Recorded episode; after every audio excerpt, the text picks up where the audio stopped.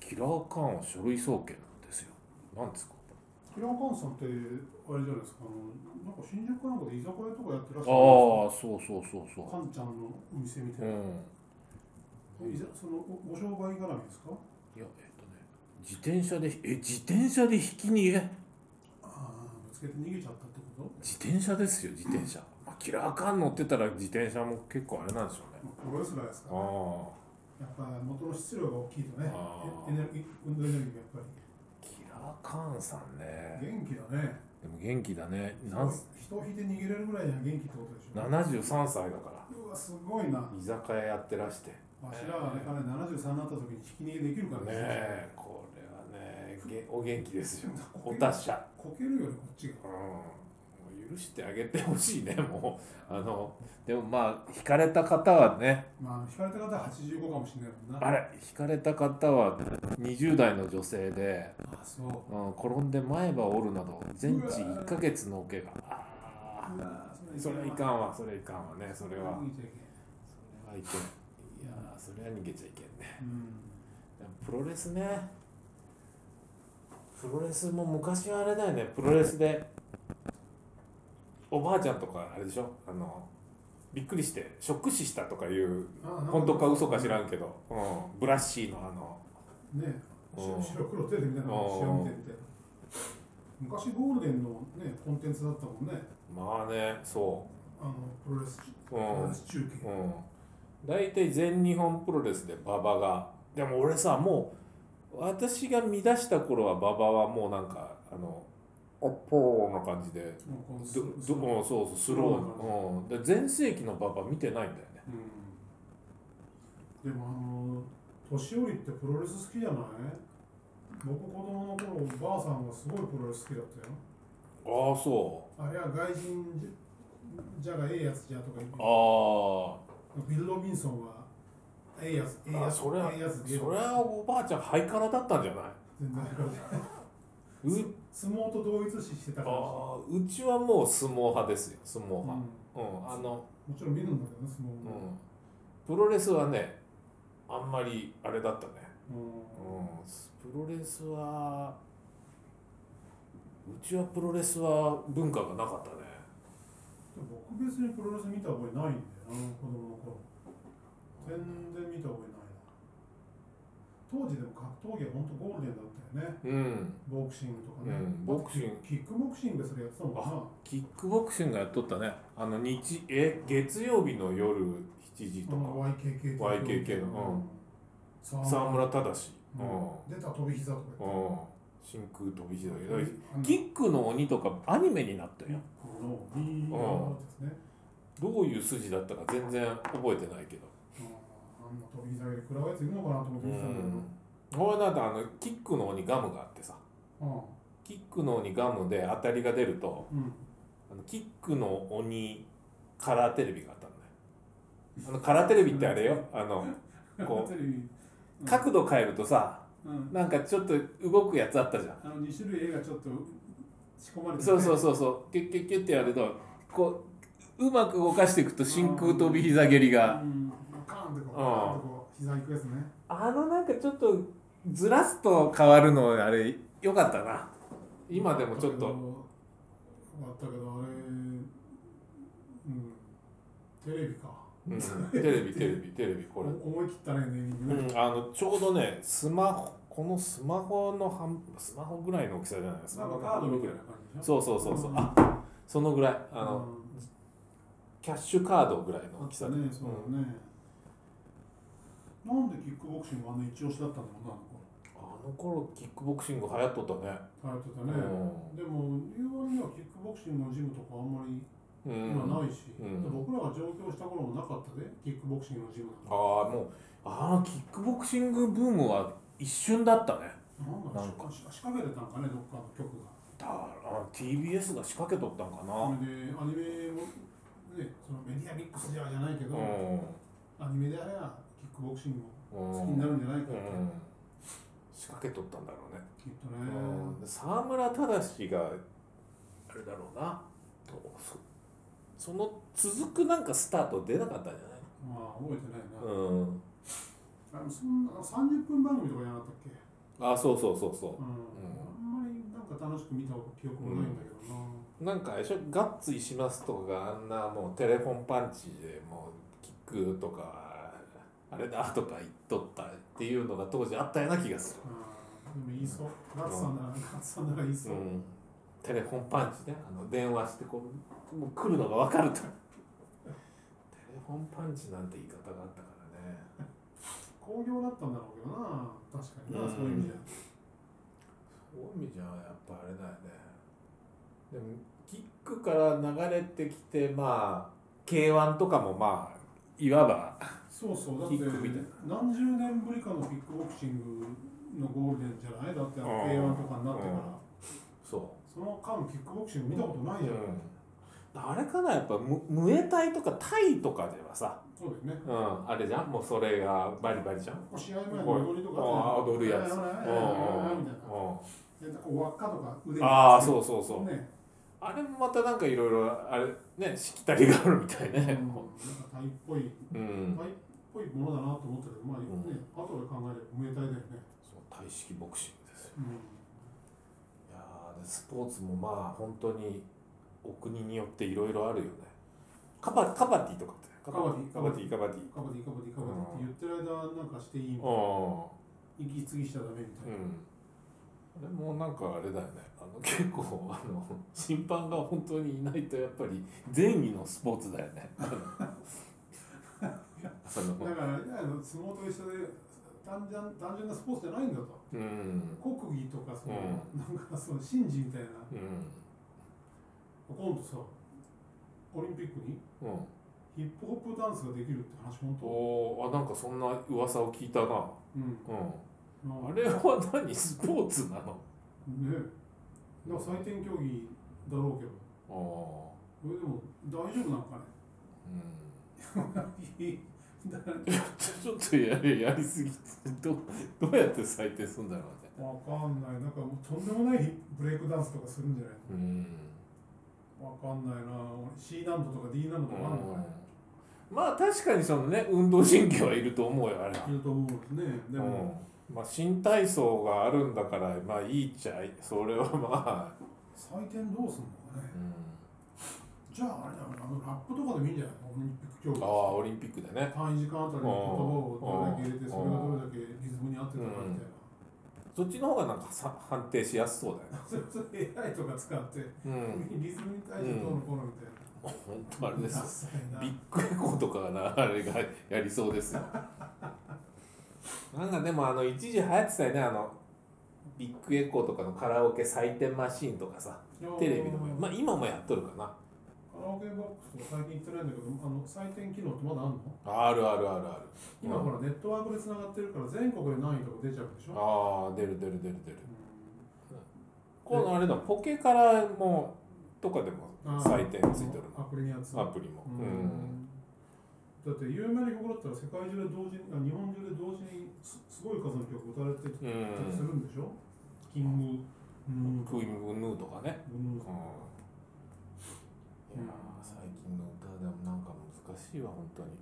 うん昔の歌の方が歌いやすい、あー昭和歌謡ですかうん、あーやっぱ演歌以前の歌謡日本の歌謡曲の方が好きだな演歌はちょっとやっぱ無理やり作られたものな気がしてしょうがないんだけどあれか俺ちっちゃい幼稚園の頃ってあれだねブルーライト横浜とかさなんかん「森と泉に」とかさ、あーブルコメうん、ブルコメとえっ、とね石田あゆみと伊藤ゆかりあの辺が俺のねあんななんかたは「神田」うん私が神保町ですね地味に面白いなうんこういうの入れていかないと、うんもうとこういう先短いんだかうら、んあのーああいうのがいいよ。なんかね、やっぱりね、演歌って、やっぱり僕が物心ついて以降に成立した音楽って気がするな。あああの頃に成立した音楽じゃないのかな、うんどうやら。ー演歌っつうとあれだな五木ひろしだね俺的にはうん、そうだね。五木ひろしあのだからあの五木なんかいっぱい解明してらっしゃるんでしょあの人もあそうなのああ五木ひろしの五木ひろしになるまで売ねれなくて、うだかんらそれはこういう意味ではそういう意味では広い意味ではポップスカジュアルの彼も、夜空好きだったな俺なんあかのクーですうねん、夜空かあの頃はだからレコード大賞でまだ輝きあった頃な、ねうんもうレコード大賞見るのがすごい楽しみでしたよ本当に、うん高橋慶三が出てきてどうさもどうもどうも、うん高橋慶三ですあの人も大晦日に出てくる人みたいな感じねあのなんかび微妙なこのなんかタキシード着てああそうそうそうそう NHK のアナウンサーだっけ確かもともとね、うんなんか、どうもどうもどうも高橋慶三ですうん、で日常の音楽だとあのやっぱり玉置宏だっけタロって歌のアルバムおえっとね「お口の恋人」ロッテ提ロ供ッテそうそうそうそうあとあれは象印賞とか熱演賞とかあの象印家族揃って歌合戦はあれ誰だっけ家族揃って歌合戦はあれだよ「てんてんややわわんや」あてんやわんやかタッタラッタトラゥルトッタゥラルットタゥラルトゥルッタラトゥルトゥルそうトッタラッタゥルラトゥどうすルるドのドンゾウさんチームなんとかああそうそうそうそうあれ象印賞とかは何熱演賞とかヒントでピントとかするそれは最い近やだなんかね栄冠に山間第六かでやったなんだっけあれ象印賞アクションピューじゃなくていや象印賞あったんだよなんか新名さん登場とかなあそれあれでしょあの世界世界びっくりじゃないいやなんか押坂忍のああ静かしのねなんだっけベルトクイズ Q&Q だなあの子はバンコクびっくりショー、新名さん登場いらっしゃいますねああ陳明さん出てあれだよねそれで結構持ってたからねああ今すぐググググっちゃうからつまらなくなっちゃったねベルトクイズ Q&Q ねあれ面白かったなうんなんかあれさにん平日の昼じゃん昼だったっけああそうね昼だねうん、だからねあのね学校休んだ時見るんですよああそうそうあとねうん夏休み子供大会とかあああったあったあったあ仕事が100俺100優勝だったのにみたいなあい夜さ15分でスター千一夜とクイズグランプリあクイズグランプリ、うん、ノンジャンルの50みたいなああそうそうそうそあの頃15分番組よかったよねうあれつまんなくてもう15分ん、我慢すればよかったねよかったねスター選手とかすごいつまんなかうった、ん、子供だったかスター千一夜はねクイズグランプリうちのおばあちゃん好きだったんだよならいやあれ15分ぐらいがいいよクイズ番う組、ん最後2時間とかやるじゃないあクイズグランプリクイズ番組もさなんかさその知知識じゃないですか 知ってるか知ってないかじゃないですか、まあねうん、あんなまあ覚えてるとか覚えとらんかだけでさそれであれが画期的だったんでしょあのあるあるってやつああ100人に聞きあまのしたあれ教養じゃないじゃないうーんうん、回答っていうか、はいはいはいはい。てれれれんてってってってって。朝起きて最初にすることはみたいな、うんうんうん、歯磨きみたいな、ああー、あったうね。ん、あれはあんまりその知識教養に偏ってなくて、も面白いなぁと思っあれ面白かったね。あの、なんか、お見送りとか言って、なんか、あれだよね。てなんとか家族チームですあみたいなあ。なんだっけあれ。あの頃優勝全部海外旅行とかあったね何でもかんでもああ、確かにね。あアップダのウンクイズとー、か、アッうプダウンクイズ最後あの鶴丸のカバンもらってん。ああ、そうそうそうそねじう。ゃうあ、ん。あなんとか旅行にハワイ旅行とかあったよねあったね。なんだっけ、あの、アタック25もさ、そうだよね。はい飛び込んだみたいなうん子供教師ですビンビンビンビンビンビン。あのなんだっけ柳生博のやつあ柳生博のやつだああ100万円クイズハンターハンターですハンターチャンスはあれみ緑の羽毛布団みたいなあれ人を取るんだよ ねよくでギラギラしてて、あれがいいなと思ったらすげえ悔しそうですね。取られちゃうんだよあれ絶布団 対が点々としたり、旅行券とか人気ある。 人気のやつをもらうと 取られちゃうんだよねあれはねどあれあれか当時はあれだもんななんかあれがあってなんかどうなってるのみたいとかいうのがあって